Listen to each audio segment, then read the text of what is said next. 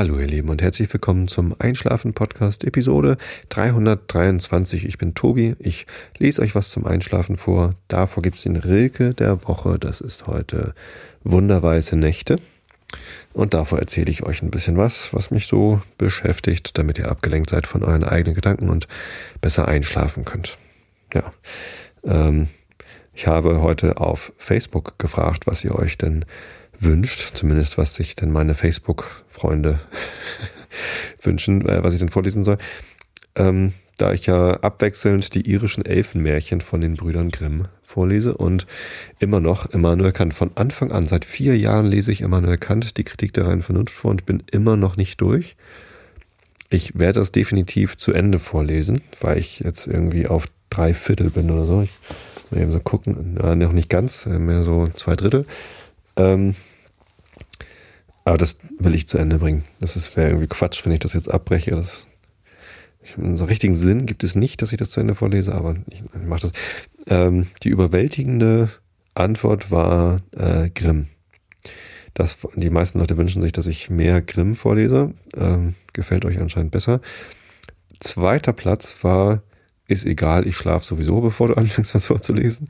Das fand ich auch sehr schön. Es scheint also tatsächlich zu funktionieren was ich hier mache. Äh, oder ihr schreibt das alle nur aus Spaß, kann auch sein, um mich zu hänseln ähm, oder so. Und dann gab es aber doch noch irgendwie so zwei, drei Leute, die gesagt haben, lieber Kant, ähm, dabei, also li lieber soll ich Kant vorlesen, nicht lieber Herr Kant, ähm, damit, weil, weil man bei dieser abstrakten Sprache so schnell abschaltet, dass man besonders schnell einschläft. Andere Leute haben gesagt, bloß nicht Kant, das ist so kompliziert, da ärgere ich mich drüber, dass ich es nicht verstehe und schlafe ein. Ihr merkt schon, es ist sehr unterschiedlich, wobei man einschlafen kann und wobei nicht. Ähm, soll ja auch immer wieder Leute geben, die diesen Podcast gar nicht zum Einschlafen hören. Äh, denen sei dann gesagt, schreibt mir ruhig, äh, wenn ihr bestimmte Themen äh, nicht hören wollt oder doch hören wollt. Also alle anderen, die dabei einschlafen, können natürlich auch Rückmeldung geben, worüber sie was hören wollen, worüber nicht. Ähm, aber letztendlich erzähle ich ja sowieso immer nur, was ich will. Ist halt mein Hobby-Podcast hier. Äh, genau. Ähm, großartige Änderungen stehen aber weiterhin nicht an. Äh, rumexperimentieren mit dem Format habe ich mir längst abgewöhnt. Es gibt also weiterhin einfach immer was erzählt und dann den Rilke der Woche und dann das zum Einschlafen vorlesen. Heute bin ich übrigens besonders müde, denn das, was ich euch heute erzählen will, ist natürlich der Grund, warum ich letzte Woche keine neue Episode gemacht habe, nämlich meine Reise in die USA.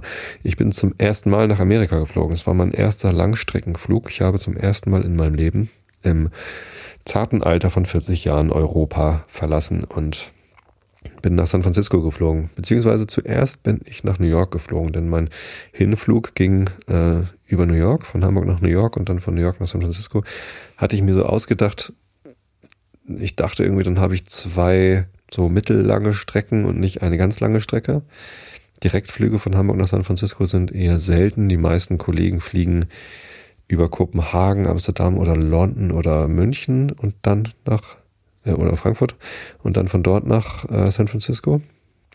Haben also eine sehr kurze Strecke, also vergleichsweise kurze Strecke und dann eine vergleichsweise lange Strecke.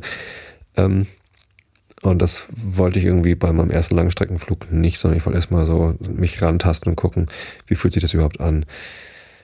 Stellt sich raus, äh, hinterher, ich habe ehrlich gesagt beim Buchen gar nicht so genau auf die Zeiten geachtet. Ich habe ehrlich gesagt beim Buchen gar nicht so richtig drauf geachtet. Ich habe das einfach irgendwie gemacht und hatte zwar diese eine äh, mutmaßlich gute Idee, die sich hinterher als gar nicht so gut rausgestellt hat, mit dieser Zweiteilung der Strecke.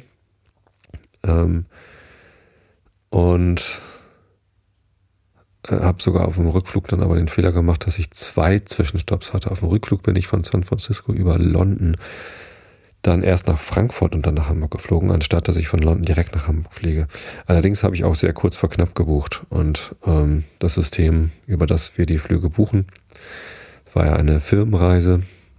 Da gibt es also für die Firma ein Flugbuchungssystem, das ich nutzen musste oder sollte. Nee, musste sogar. Ähm, und das, das ist eh so ein bisschen hakelig zu bedienen und äh, das ist mir halt einfach nicht aufgefallen, dass ich diese unnötige Sache machen muss. Und dann, ja, wie gesagt, wenn man spät bucht, dann kann man halt auch nicht mehr so frei auswählen an den Flugverbindungen. Ja, warum hat sich das mit dieser Zweiteilung des ersten Fluges, des Hinfluges also nicht gelohnt? Äh, die Dauer des Fluges von Hamburg nach New York waren irgendwie neun Stunden. Äh, und dann ging es nochmal sechs Stunden oder über sechs Stunden weiter von New York nach San Francisco mit zwei Stunden Aufenthalt in New York, die ich auch gebraucht habe, um da die Immigration zu machen und so. Ähm, der Flug von San Francisco nach London, also die mutmaßlich längere Strecke, die hat nicht mal zehn Stunden gedauert, also neuneinhalb oder so, war also unwesentlich länger als der Flug von Hamburg nach New York. Es hat mich hinterher sehr geärgert, dass ich so einen Quatsch fliege. Also das äh, war also unnötig. Aber dafür habe ich eben New York gesehen. Wie gesagt, war ich ja noch nie in den USA. Ich war tatsächlich äh, ziemlich aufgeregt. Ich habe da mich ein bisschen mit beschäftigt, was man denn wohl so macht auf so einem Langstreckenflug. Habe auch auf Twitter und Facebook so meine Freunde gefragt, so, äh, was, was soll ich denn wohl mal mitnehmen ins Handgepäck und wie, worauf muss ich mich vorbereiten? Da kam sehr viel Rückmeldung, äh, teilweise sehr gute Tipps, teilweise Sachen, an die ich natürlich selber gedacht hatte. Ich habe überlegt, ob ich eine, einen Satz frische Unterwäsche mit ins Flugzeug nehme, damit ich mich in New York vielleicht umziehen kann oder so. Und tatsächlich wurde mir das auch mehrfach empfohlen, eine frische Unterhose, irgendwie ein paar frische Socken. Und ich habe mich jetzt in New York gar nicht umgezogen, weil ich nach dem ersten Flug noch irgendwie frisch genug war, wie ich noch frisch genug gefehlt habe. Aber in San Francisco hätte ich mich, glaube ich, ganz gerne am Flughafen umgezogen. Allerdings war ich dann so fertig, dass ich einfach ins Taxi gefallen bin und dann mich habe zum Hotel fahren lassen. Und da habe ich mich dann umgezogen. Aber ansonsten ist das, glaube ich, eine ganz gute Idee. Ansonsten war der, der beste Tipp für das Handgepäck so wenig wie möglich. Natürlich gibt's immer Leute, die nur mit Handgepäck reisen wollen und keinen Koffer äh, aufgeben, äh, einchecken wollen, dass der quasi in, in, in das Kofferabteil kommt. Zu diesen Leuten gehöre ich nicht. Die wollen es halt vermeiden, dass, äh, dass sie am Zielflughafen auf das Gepäck warten müssen oder wollen einfach schneller sein oder keine Ahnung was und ihre Sachen näher an, am Körper. Ich, da gibt es wahrscheinlich verschiedene Gründe, das so zu machen. Ich vermute immer, dass der Hauptgrund ist, dass man nicht auf das Gepäck warten möchte. Ähm, ich habe das ganz selten am Zielflughafen so eilig, dass ich nicht auf das Gepäck warten möchte, sondern ich möchte lieber am Flughafen nicht so viel Geraffel bei mir haben und gebe dann gerne einen Koffer auf und nehme dann leichtes Handgepäck mit. Und das ist auch ein guter Tipp für Langstreckenflüge, nicht zu viel mit ins Flugzeug reinnehmen. Ähm, eine leere Plastikflasche war ein guter Tipp. Ähm, eine volle Plastikflasche mit Wasser darf man natürlich gar nicht mit reinnehmen, weil Flüssigkeiten. Ja, den Fehler habe ich in New York gemacht. Ich habe mir in New York am Flughafen eine Flasche Wasser gekauft und nicht dran gedacht, dass ich ja nochmal durch die Security muss. Man muss ja wirklich vor jedem Teilabschnitt von so einem Flug mit äh, Zwischenstopps. Da muss man nach, bei jedem Zwischenstopp muss man durch die Security durch. Also mit irgendwie Handgepäck durchleuchten und alles ausziehen so. Also ich muss dann immer Gürtel und Jacke und Sweatshirt und äh, Schuhe ausziehen und so und Ehering abnehmen und äh, Laptop aus dem Handgepäck nehmen und so. Dann muss man durch diese Security durch. Ähm, umso besser, wenn man, wenn man weniger dabei hat. Die die Wasserflasche in New York habe ich, wie gesagt, vor der Security gekauft, dummerweise. Die äh, wurde mir dann dort abgenommen. Das war ein bisschen albern. Dass ich da nicht dran gedacht habe. Ja, aber auch kein großes Problem. Haben sie mir halt die Flasche Wasser weggeworfen. Äh, eine leere Wasserflasche mitzunehmen ist auch ganz gut, weil man halt hinter der Security dann die Flasche an so einem Trinkboden oder irgendwo wieder auffüllen kann und dann hat man Wasser fürs Flugzeug. Man bekommt zwar natürlich irgendwie Getränke im Flugzeug, aber ich habe äh, immer sehr viel Durst. Also sowieso immer trinke ich gerne sehr viel Wasser. Ich trinke gerne sehr viel und im Flugzeug erst recht, weil da dann ja auch komische Luft ist. Und da ist es dann gut, wenn man eine Flasche dabei hat. Ja, den Kindle hatte ich mit dabei, äh, mit der aktuellen Ausgabe der Zeit drauf. Ich habe es nicht geschafft, die Zeit durchzulesen. ich hatte mein Handy mit im Flugzeug hatte da eine Reihe von TED Talks drauf. Ich habe übrigens heute gelernt, dass TED Talkie, also so zu reden, wie, wie TED-Sprecher das machen. Ich weiß nicht, ob ihr das überhaupt kennt. TED.com ist äh, eine Webseite, wo äh, Vorträge von der TED-Konferenz veröffentlicht werden. Und die TED-Konferenz ist halt so eine Konferenzreihe über Technologie, ähm, was ist das? TED, Techno Technology, Education gleich und Design. Ist es so? Oder Entertainment und Design? Wofür steht denn das E in TED? Ich weiß es gerade nicht. Schaut doch mal rauf, TED.com, das sind halt lauter Vorträge, alle auf Englisch. Und das sind immer so um die zehn Minuten Vorträge. Einige ein bisschen länger, andere ein bisschen kürzer. Und die sind ausnahmslos gut. Ja, schwierige Aussage. Es gibt natürlich auch TED Talks, die irgendwie äh, ein bisschen langweilig sind äh, oder so thematisch nicht relevant oder so, aber ähm, die sind halt alle gut, was die Vortragsweise angeht. Die sind halt stark kuratiert und ausgewählt, überhaupt wer zur TED-Konferenz hin darf, um dort zu sprechen, als auch was dann hinterher auf die Webseite kommt. Und die Sprecher dort, die Vortragenden, die sind extrem gut vorbereitet. Die wissen halt ganz genau, was sie tun, wie sie sprechen, wie das aufgebaut sein soll. So, da gibt es niemanden, der einen langweiligen Vortrag hält. Äh, oder einen schlechten Vortrag hält. Das habe ich noch nicht gesehen. Falls jemand einen TED-Talk weiß, wo jemand schlecht spricht, dann äh, wäre ich daran sehr interessiert, weil ich habe noch keinen gefunden. Und ähm, ich habe heute einen Podcast gehört, äh, Reply All heißt er, von, von Gimlet Media, die auch Startup-Podcast machen, Alex Bloomberg. Und da gab es den Begriff TED Talkie. Wurde einfach so ähm, ganz normal da reingeworfen und ich, ich nahm halt sofort an, wahrscheinlich richtigerweise, dass es da darum geht, äh, so zu sprechen wie auf einem TED Talk, TED Talkie. Ähm, und das mit einer negativen Konnotation, so dass es halt irgendwie bedeutete, hochgestochen, besserwisserisch, reiß, reißerisch. So habe ich das irgendwie wahrgenommen in dieser Episode vom Reply All Podcast. Das ist die Episode, in der es um äh, Diebe, die man kaufen kann, geht. Und eigentlich geht es um ähm, nicht Liebe, die man kaufen kann, sondern ich habe den Sendungstitel vergessen. Äh, eigentlich geht es um Scam. Ne, da berichtet eine 60-jährige Frau darüber, wie sie ihren Mann, äh, ihren Mann verlassen hat verloren wollte ich gerade sagen, aber er hat sie irgendwie betrogen und dann hat sie, hat sie ihn verlassen und jetzt suchte sie einen neuen Mann und über eine Kontaktbörse hat sie halt jemanden kennengelernt. Und das war aber ein Scammer, der wollte nur Geld von ihr haben. Äh, und darum ging es in der Episode so und ähm, ist ja auch scheißegal. Zumindest kam das Wort TED Talk hier drin vor und zum ersten Mal was Negatives äh, über TED gehört. Sonst sind eigentlich alle immer sehr begeistert. Und jetzt habe ich festgestellt, es gibt schon ein negatives Adjektiv, das daraus abgeleitet ist. Leute, die davon genervt sind, wie gut diese Vorträge sind. Naja, weiß ich nicht, ob man davon genervt sein sollte. Ähm, schaut euch mal, wenn ihr es nicht kennt, es gibt auf der Seite TED.com eine Liste der besten zehn Vorträge oder so, was ein bisschen albern ist, weil das irgendwie tausende von Vorträgen sind. Und da die besten 10 oder 20 rauszusuchen, ist, glaube ich, ein bisschen un unglaubwürdig. Allerdings habe ich in dieser Liste zwei, drei TED Talks gefunden, die ich selber auch schon gesehen hatte. Ich habe in die Liste noch gar nicht durchgeguckt. Ähm, und die ich auch wirklich exzellent finde. Und einer davon ist tatsächlich einer meiner Lieblingsvorträge, und zwar von Hans Rosling, ähm, der Statistiken zeigt. Statistiken sind ja eigentlich ein Thema, das, das sehr langweilig ist. Und ähm, Hans Rossling zeigt halt statistische Graphen, so Entwicklung von Bevölkerungsstrukturen und so. Ähm, und macht das auf eine Art und Weise, die ist so spannend und so gut. Das ist also noch besser als TED Talkie. Also das äh, kann ich gar nicht beschreiben, wie, wie gut ich das finde, was der Mann da macht. Ein Professor aus Schweden, der Statistiken zeigt und Bevölkerungsentwicklungen aufzeigt. Und das ist echt, echt toll. Schaut euch diesen TED Talk an. Wenn, wenn nur einen, dann diesen von Hans Rosling. Und ich schwöre euch, äh, es wird euch umhauen, wie der das macht. Ja, wie war ich noch? Es stimmt, TED Talks hatte ich mir halt ein paar mitgenommen. Äh, auf meinem Handy habe ich dann irgendwie fünf, sechs davon geguckt. Keine Ahnung. Ähm, und die Mondverschwörung, da hatte ich noch das Bonusmaterial rumliegen, die habe ich dann auf dem Rechner äh, mir angeguckt.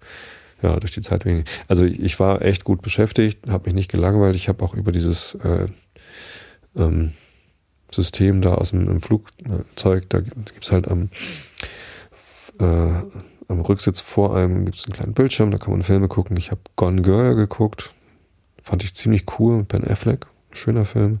Auf dem Rückflug habe ich Guardians of the Galaxy geguckt von Marvel.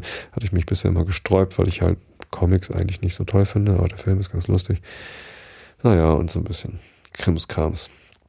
Äh, wie auch immer, Immigration hatte ich auch ein bisschen Bammel vor. Also wie gesagt, vor dem Flug hätte ich gar keinen Bammel haben müssen. Das war nicht so schlimm. Auch lange sitzen war nicht schlimm. Äh, ich habe mir allerdings für das, den zweiten Abschnitt vom Hinflug und den langen Abschnitt vom Rückflug habe ich mir Economy Plus geleistet.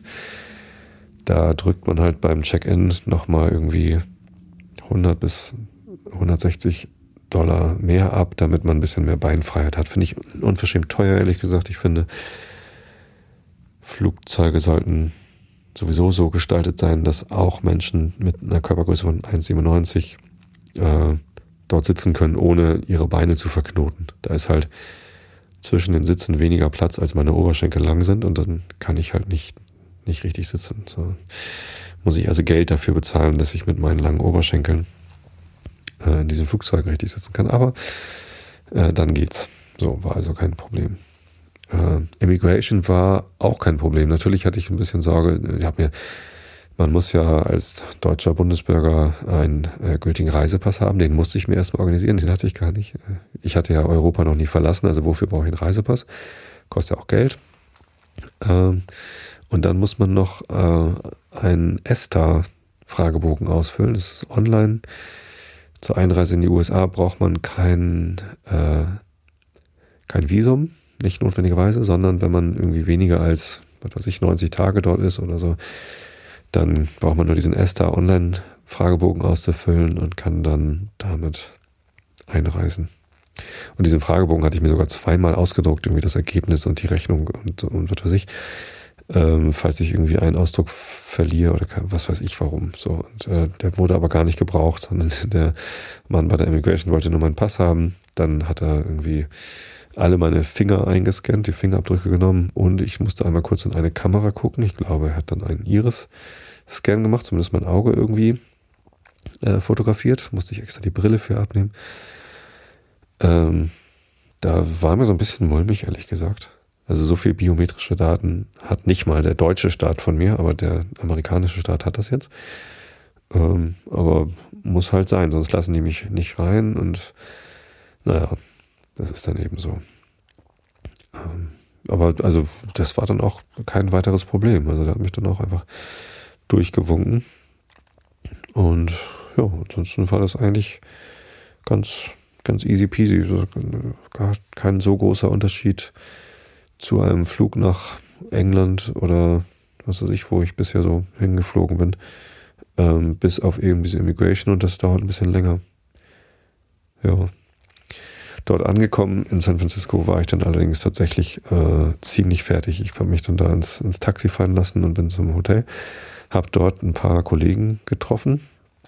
Denn, ach so, ich weiß gar nicht, ob ich es überhaupt schon erwähnt habe. Es war eine Filmreise nach San Francisco. Und zwar bin ich nicht allein dorthin gereist, sondern mit 3000 anderen Entwicklern von Adobe. Das ist halt die Firma, für die ich arbeite und die machen alle zwei Jahre einen Tech Summit. Das ist jetzt auch keine Geheiminformation, sondern äh, das ist auch äh, öffentlich. Allerdings ist die Veranstaltung nicht öffentlich. Da kann halt nicht jeder kommen, sondern die ist nur für Adobe-Mitarbeiter und auch nur aus den, aus den Technikabteilungen. Hauptsächlich Entwickler, ein paar Produktmanager, ein paar Programmmanager, Agile Coaches, sowas halt. Ähm, und es geht halt dann drei Tage lang ähm, so, dass ein Konferenzzentrum, Moscone Center, allerdings Moscone West, ein, ein neuerer Teil des Moscone äh, Zentrums und nicht der, wo der große Saal ist, wo das iPhone vorgestellt wurde. Das hatte ich so ein bisschen Hoffnung, dass ich da auf der gleichen Bühne sein könnte, wo äh, das iPhone vorgestellt worden ist. Nee, das war es nicht. Aber trotzdem, äh, großer Saal, wo 3000 Leute reinpassen und äh, lauter kleine Säle, wo dann äh, zwischen den Hauptveranstaltungen, wo es Vorträge für alle gab, dann Breakout-Sessions waren, äh, in denen halt äh, lauter kleinere, kürzere und spezialisiertere Vorträge liefen.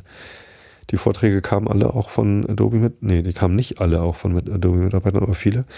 Äh, es gab auch ein paar Gäste, so externe, die eingeladen waren, um äh, irgendwas Besonderes zu berichten. Das war natürlich dann auch total spannend. Äh, ein sehr schönes Programm zusammengestellt, sehr interessant, vielseitig. Die Firma ist ja auch sehr vielseitig, die macht ja auch viele verschiedene Sachen. Es gibt ja nicht nur Photoshop und Lightroom und PostScript.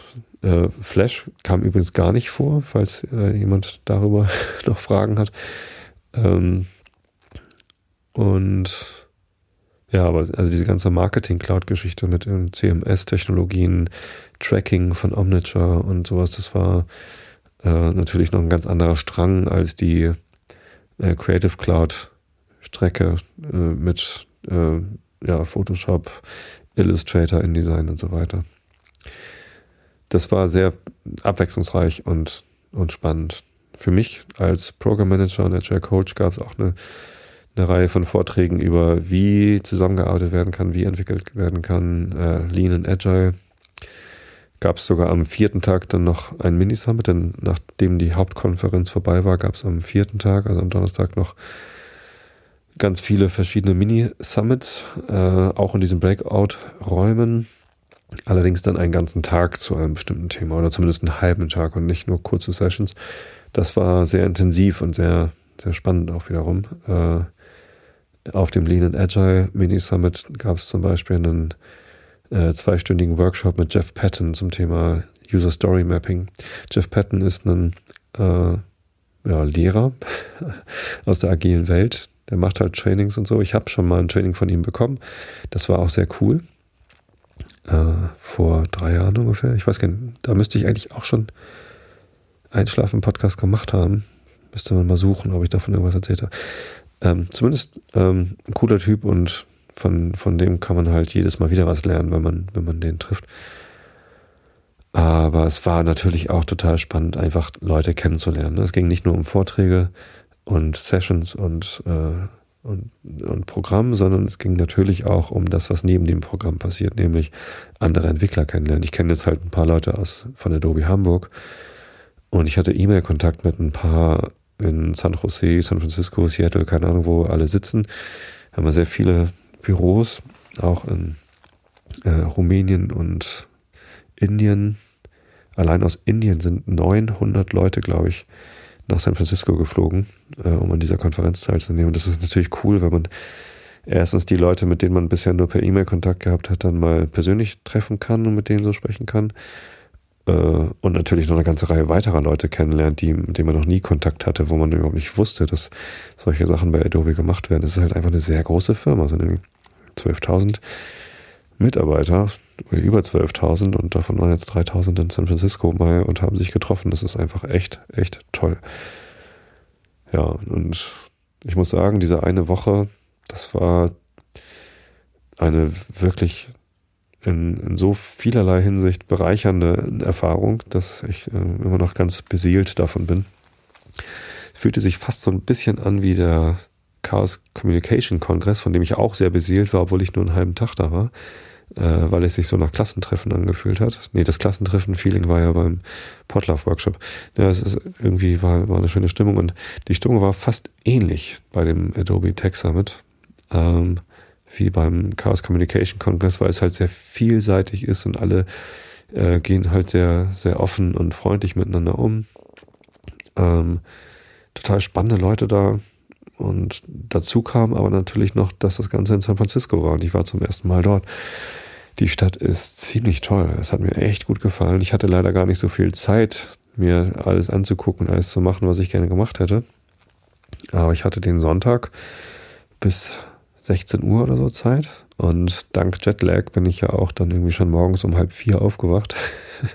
hab dann um sieben das Hotel verlassen und mich kurz drüber gewundert, wie merkwürdig die, die Stadt so ist. Auf den Straßen war es hell, aber es waren halt nur Jogger und Obdachlose auf der Straße.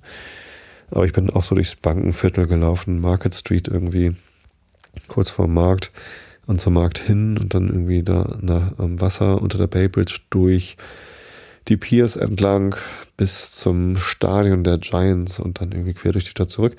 Ähm, ja, das, äh, das hat mich schon ziemlich geflasht, irgendwie da durch so eine Stadt zu gehen, die man sonst halt nur so aus dem Fernsehen kennt. Äh, das ist, ja, also die ich nur aus dem Fernsehen kannte. die Hochhäuser dort, das ist einfach mal was ganz anderes als Frankfurt.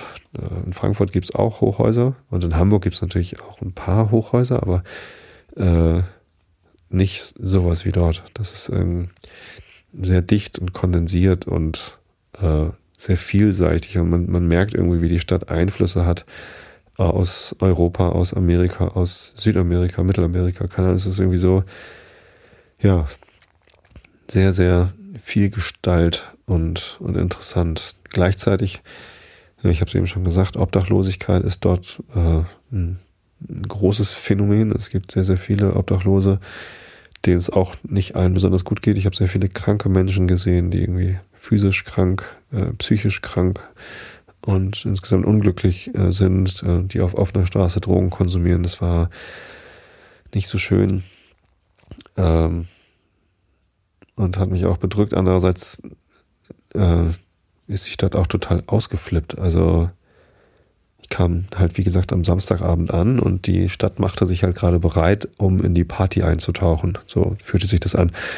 Und ähm, die, die, allein die Kleidung, wie sich die Leute anziehen, war halt so ganz anders als bei uns in Hamburg. Und das liegt nicht daran, dass Hamburg so langweilig ist, sondern in Berlin ist es halt durchaus schon anders als in Hamburg, aber nicht so verrückt anders wie in San Francisco. Ja. Naja, und dazu dann halt diese, diese unglaubliche Fassade an ständig anders aussehenden Hochhäusern, an denen man vorbeigeht, äh, entweder glasglitzernd oder mit hübschen Steinfresken und was weiß ich. Also wirklich, wirklich sehr beeindruckend schön. Ja, dann das Wasser natürlich, äh, mit Hafen und, und, und hübschen Brücken. Ähm, Bay Bridge und Golden Gate Bridge. Sieht echt, echt toll aus. Ich bin am, am Sonntag dann noch mit einem Arbeitskollegen, also um 10 war ich mit meinem ersten Trip schon durch äh, und habe dann mit einem Arbeitskollegen, den Dominik, zusammen noch weiter die Stadt erkundet, sind zu Fisherman's Wharf, äh, zu den Seelöwen und dann weiter zur Golden Gate Bridge und von dort aus dann noch zum Golden Gate Park.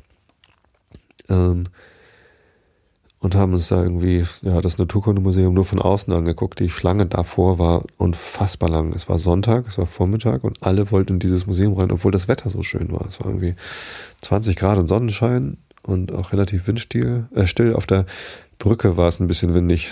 Äh, da habe ich mich aber auch nicht lange aufgehalten und der Wind war kalt. Aber ansonsten war es halt Sommer, Sommerurlaubsfeeling, so T-Shirt-Wetter. Und ja, echt einfach, einfach nur fantastisch draußen zu sein. Ja, leider nicht so viel draußen gewesen, wie ich gerne gewesen wäre. Andererseits in den Konferenzräumen war es halt auch furchtbar spannend. Deswegen habe ich nicht drin gesessen und mich nach draußen gesehen, sondern ich war halt drin auch total geflasht. Am Freitag hatte ich noch Mahlzeit für mich. Da bin ich noch vormittags einmal kurz in die Adobe Offices in San Francisco gegangen, um sie mir anzuschauen und da nochmal jemanden zu treffen. Aber mittags bin ich dann nochmal losgetigert zu Twin Peaks. Kannte ich bisher nur als Titel einer Fernsehserie, äh, die ich noch nie gesehen habe. Aber das sind halt so zwei Gipfel, äh, die irgendwie in San Francisco liegen. Und von dort aus hat man einen wunderbaren Blick über die Stadt. Ich habe da auch äh, Fotos gemacht. Bin da hoch, obwohl man mir gesagt hat, wenn das übrigens in den Wolken liegt, dann, oder wenn da irgendwie Nebel ist, dann, dann bringt das gar nichts, da hochzufahren. Aber der Tag war zwar leicht bewölkt, aber äh, ich hatte einen fantastischen Blick auf die, auf die Innenstadt und die Skyline und auf die Golden Gate Bridge und das ist einfach richtig, richtig toll gewesen war nicht lange dort, weil Freitag war es dann doch kühler und da oben auf den Twin Peaks sehr, sehr windig und ich habe da ganz schön gefroren. Ähm, ja, wie gesagt, muss ich ja nicht lange oben bleiben. Bin dann runtergelaufen, äh, bin dann irgendwann in den Bus gestiegen und dann nochmal wieder weitergelaufen. Einfach ein bisschen die Stadt so erspüren, auch mal außerhalb der Innenstadt irgendwie auf der Market Street da am Anfang rumlaufen. Die ist ja sehr, sehr lang, äh, die Market Street. Und da gibt's halt auch, das fühlt sich dann auch sehr unterschiedlich an, wie die, wie die so bebaut ist und wie, was da so los ist. Ja, leider musste ich dann halt ähm, am Freitagabend schon wieder los. Freitagnachmittag habe ich mich auch nochmal mit einem Ex-Kollegen beziehungsweise mit meinem Ex-Chef von Comedia getroffen. War auch ganz nett. Das sind halt irgendwie zwei Leute, die, mit denen ich bei Comedia zusammengearbeitet habe. Den einen habe ich Donnerstagabend getroffen, den anderen am Freitagnachmittag. Das war schön, die mal wiederzusehen, weil ich halt doch sehr eng mit denen zusammengearbeitet hatte und äh, ja, teilweise, ich weiß gar nicht, ich habe beide irgendwie seit vier Jahren oder so nicht gesehen. So lange sind die schon weg oder fünf. Naja.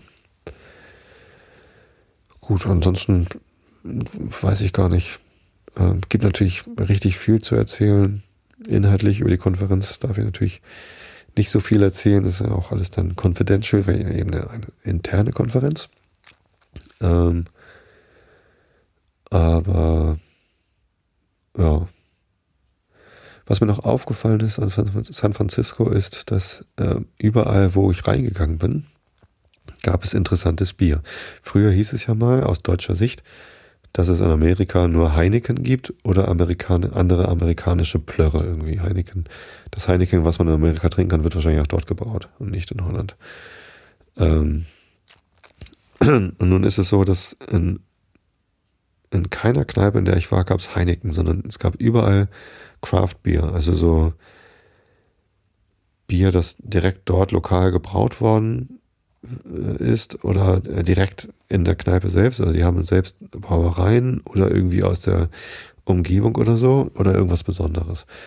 Ähm, was man dann vielleicht auch importiert, keine Ahnung was.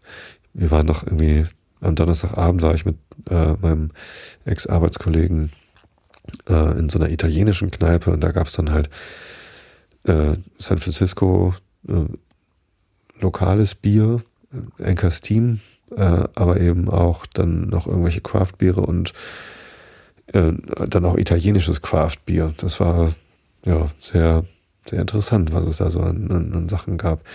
Die erste Kneipe, in der ich war, das war das Mick Keller mit Doppel-K.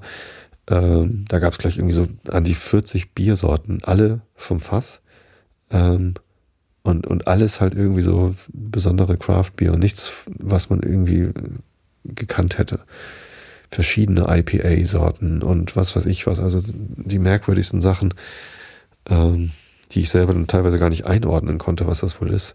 Sehr viel Starkbiere, die dann irgendwie bis zu 12, 13 Volumenprozent Alkohol hatten. Äh, ja, sehr, sehr, sehr interessant, dass es da gar nicht nur Plörre gibt, sondern da ist der Craft-Bier-Trend schon, hat sich schon durchgesetzt. Vielleicht war ich aber auch einfach nur in den richtigen Läden drin. Naja. So, ich habe dann ein Foto von mir äh, mit der Golden Gate Bridge im Hintergrund auf Facebook gepostet. Und das ist halt so ein, so ein wirklich kitschiges Urlaubsbild mit strahlend blauem Himmel und ich stehe da im T-Shirt mit Sonnenbrille und hinter mir die, die Golden Gate Bridge. Und äh, da kam natürlich dann sofort der, und das habe ich nicht auf der Einschlafen-Podcast-Seite gemacht, sondern in meinem privaten äh, Bereich. Der ist aber auch äh, öffentlich, also kann auch jeder reingucken. Ich kann den Link gerne irgendwie in die Shownotes tun, denn interessanterweise gab es dann äh, einen überraschenden äh, Trend in den Kommentaren dazu, nämlich äh, kam gleich so der Vorwurf, ja, das ist doch bestimmt gefaked und das ist doch mit Photoshop und bla bla, haha, du arbeitest ja bei Adobe Photoshop. Ähm, und hat dann ein, ein Ex-Arbeitskollege von mir, äh, der André, hat dann ähm, gesagt, stimmt, es ist ein Fake. Ich habe das Original gefunden und hat ähm, mich äh, dann äh, daraus geschnitten und vor den Eiffelturm geschnitten, so dass ich, dass ich jetzt, jetzt ein Urlaubsbild von mir mit dem Eiffelturm habe. Ähm, das fand ich sehr, sehr lustig. Und dann äh, fanden das andere auch lustig und haben dann mitgemacht und äh, mich vor dem, ich glaube, die Monja hat mich dann vor das Taj Mahal gesetzt oder vor irgendwie was Indisches. Kann das gar nicht so, aber äh, da war ich definitiv noch nicht. Und jetzt sieht es so aus, als sei ich dort gewesen und dann, äh, wo war ich noch überall? Ich war auf dem Mond dann auf einmal. Ähm, und äh, dann war ich noch, äh, das, das war auch wieder die Monja, dann war ich noch auf der Brücke der, des Raumschiffs Enterprise. Da hat sie sogar extra meine T-Shirt-Farbe angepasst. Ähm, extrem lustige äh, Kommentargeschichte. Hat mir echt viel Freude bereitet und war dann auch die Inspiration für das heutige Episodenbild, das natürlich auch die Monja gemacht hat. Bitte klickt da mal auf die Flatter-Buttons bei allen, die sich hier beteiligen. Natürlich vor allem bei der Monja, aber auch bei den lieben Shownotern, die hier immer so fleißig mich unterstützen mit Shownotes und Kapitelmarken. Wusstet ihr eigentlich, dass, äh, dass es Kapitelmarken gibt? Die könnt ihr im Webplayer auf einschlaf-podcast.de direkt anspringen. Das heißt, wenn ihr mein ganzes Gesabbel nicht hören wollt, sondern nur den Rilke der Woche oder das, was ich äh, aus dem Buch vorlese, dann klickt ihr einfach auf die entsprechende Kapitelmarke in den Webplayer und seid direkt dort. Es gibt auch Podcatcher, die das können, zum Beispiel die Einschlafen-Podcast-App. Da äh, könnt ihr auch auf zu Kapitelmarken springen. Andere können es auch, aber nicht alle. Dann muss man mal gucken, was man so benutzt zum Hören. Ähm, und äh, warum erzähle ich das? Wusstet ihr, dass es diese Kapitelmarken eigentlich nur gibt, weil es die Shownotes gibt? Ne? Das heißt, wenn ihr das mögt, dass es diese Kapitelmarken gibt, dann bedankt euch bitte gern auch per Flatterklick bei den Shownotern. Ja. Und jetzt lese ich euch den Rilke der Woche vor, denn ich merke, dass meine Nase äh, etwas verstopft ist. Und das will ich euch nicht länger antun. Ich habe äh, äh, jetzt erzähle ich euch doch eine inhaltliche Sache von der Konferenz. Ja, noch eben vor dem Rilke der Woche. Und zwar äh, gibt es ja auch Audio-Software von Adobe, Audition. Das ist ein, eine Digital Audio Workstation, also ein, ein Audioprodukt zum äh, Bearbeiten von, von Audioaufnahmen digitalerweise. Kann man also vergleichen mit sowas wie Cubase oder Logic oder Pro Tools, falls euch das was sagt. Ähm, oder eben Reaper oder Audacity, bla bla bla. Gibt da viele. Ähm, und äh, Adobe hat halt irgendwann Cool Edit gekauft. Das war halt ein, damals ein Programm, um genau dies zu tun. Und das weiterentwickelt. Und das heißt jetzt halt Adobe Audition und die Entwickler dieses Produkts sitzen zufällig in Hamburg, hatte ich glaube ich sogar erzählt. Äh, mit denen hatte ich mich auch schon mal kurz geschlossen. Das sind ganz nette Leute. Äh, und ähm, es gibt aber noch mehr Leute, die an Audiosachen forschen. Und ähm, ich saß halt auch in einer Session, wo es um Audioqualitätsverbesserung ging, äh, was mich natürlich als Podcaster auch persönlich brennend interessiert. Und da ging es dann auch um äh, so Schmatzgeräusche, Mundgeräusche, äh, die vor allem bei Aufnahmen mit hochwertigen Großmembranmikrofonen sehr deutlich zu hören sind, so wie auch hier. Und da war dann nur so, das, also ich verrate jetzt keine Geheimnisse, sondern ich sage nur, es gab so einen Nebensatz, der aussagte, naja, bei professionellen Produktionen gibt es natürlich ein Audiotechniker, der ganz versiert hinterher diese Mundgeräusche, Schmatzgeräusche und so weiter entfernt. Und da habe ich schon wieder ein schlechtes Gewissen gekriegt. Und ja, ich habe zwar ein tolles Mikrofon äh, und kann hier eine tolle Audioproduktion machen, aber Mundgeräusche wegmachen, das würde einfach zu lange dauern. Das schaffe ich nicht. Also da da würde ich dann nicht eine Episode pro Woche produzieren können, wenn ich mich da hinsetzen würde und das mache, sondern da würde ich eine im Monat schaffen, weil das echt viel Arbeit ist und das auch ähm, ja, automatisiert noch nicht geht. Wer weiß, äh, wo man da noch hinkommt. Das ist zwar irgendwie jetzt nicht Hauptforschungsbereich von Adobe, aber es gibt ja noch andere Leute, die, die daran forschen. Ähm, vielleicht wird es irgendwann mal automatisiert auch in gut gehen, dass man diese Mundgeräusche wegbekommt, aber ähm, ja, eigentlich bräuchte man dafür einen, einen Tontechniker und äh, das habe ich nicht. Das, diese, diese Arbeit kann ich halt auch nicht reinstecken, das alles wegzumachen und das tut mir dann immer leid, aber ja, manchmal hört er mich halt schniefen und schmatzen. Äh, das ist mir dann immer unangenehm in solchen Situationen, wo ich dann das so gespiegelt bekomme. Aber hey, ich mache das hier halt so, wie ich es mache und gibt genügend Leute, denen es gut genug ist und es gefällt und äh, ich will hier auch nicht mein Licht unter den Scheffel stellen äh, oder irgendwie Selbstgeißelung betreiben, aber es ist halt immer so, ah, ich würde so gerne noch besser sein und ich würde so gerne noch bessere Qualität liefern und vielleicht wäre es besser, wenn ich ein schlechteres Mikrofon benutzen würde, das die Mundgeräusche nicht so deutlich überträgt. Tja, Aber so ist es halt. Schmatze ich noch ein bisschen und lese euch den Rilke der Woche vor. Wie war ich drauf gekommen? Ach so, weil die Nase dicht ist. Die wächst jetzt gerade zu. Ah. Rainer Maria Rilke, wunderweiße Nächte. Es gibt so wunderweiße Nächte, drin alle Dinge silber sind. Da schimmert mancher Stern so lind, als ob er fromme Hirten brächte zu einem neuen Jesuskind. Weit wie mit dichtem Diamantenstaube bestreut erscheinen Flur und Flut, und in die Herzen Traumsgemut steigt ein kapellenloser Glaube, der leise seine Wunder tut. Ja, aber äh, nachdem ich dann jetzt mal etwas Husten rausschneiden musste, lese ich euch die Brüder Grimm vor, irische Elfenmärchen. Ähm, wir sind auf Seite 46 und kommen endlich raus aus Schottland, wie ich es richtig sehe. Und das, der Abschnitt, der allerdings immer noch zur Einleitung gehört. Ich glaube, das Kapitel heißt immer noch Einleitung. Äh, und der Abschnitt heißt über das Wesen der Elfen.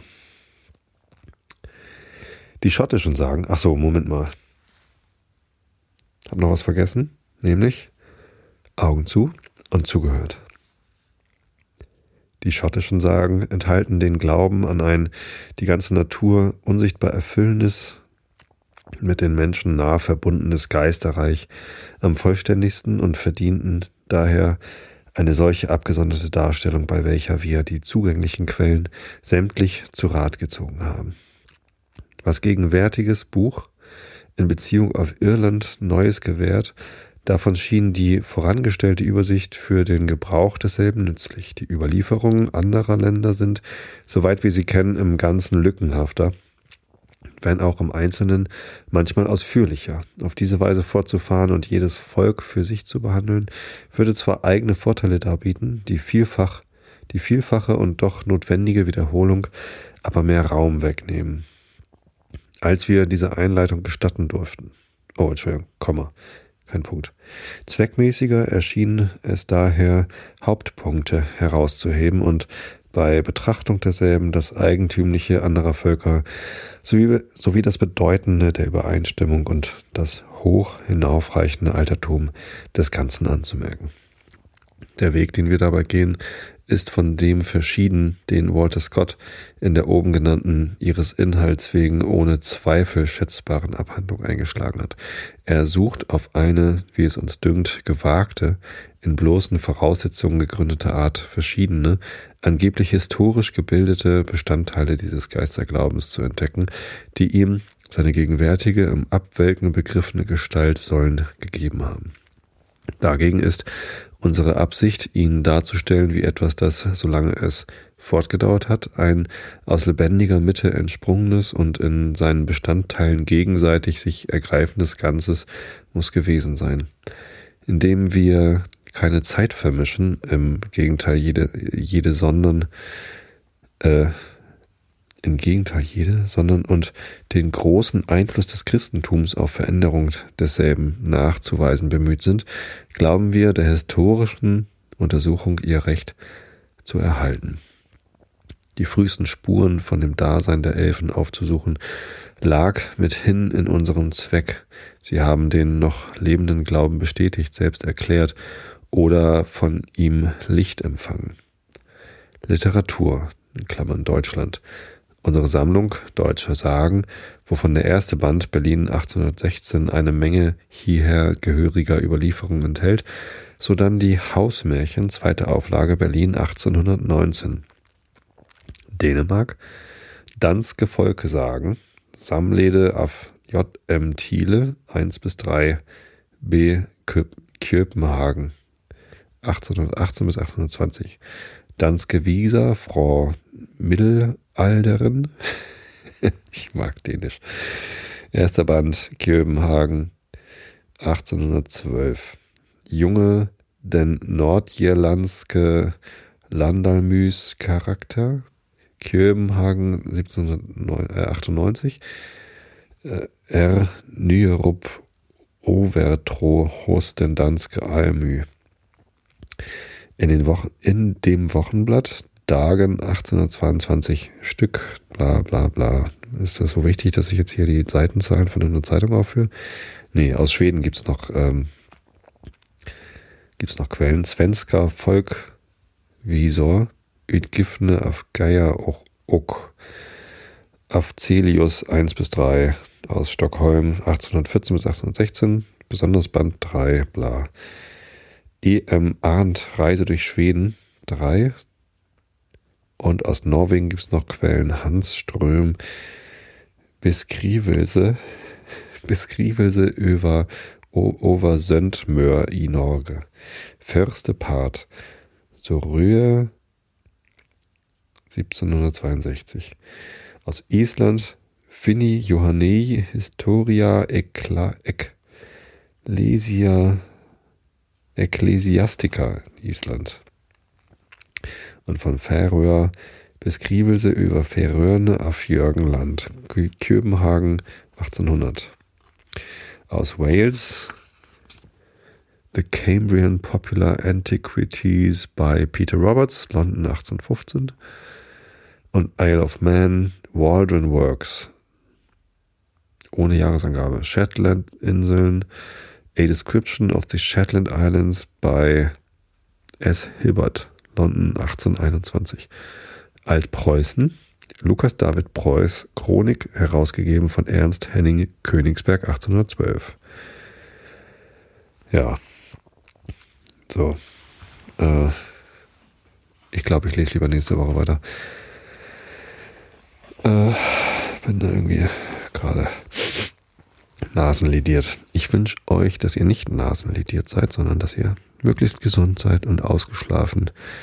Nicht dem Jetlag erlegen, falls ihr Jetlag habt und gerade diesen Podcast zum Einschlafen hört. Ich weiß, wie es euch geht. Ich werde auch gleich ins Bett gehen und hoffentlich gut einschlafen. Ähm, ich wünsche euch eine gute Woche.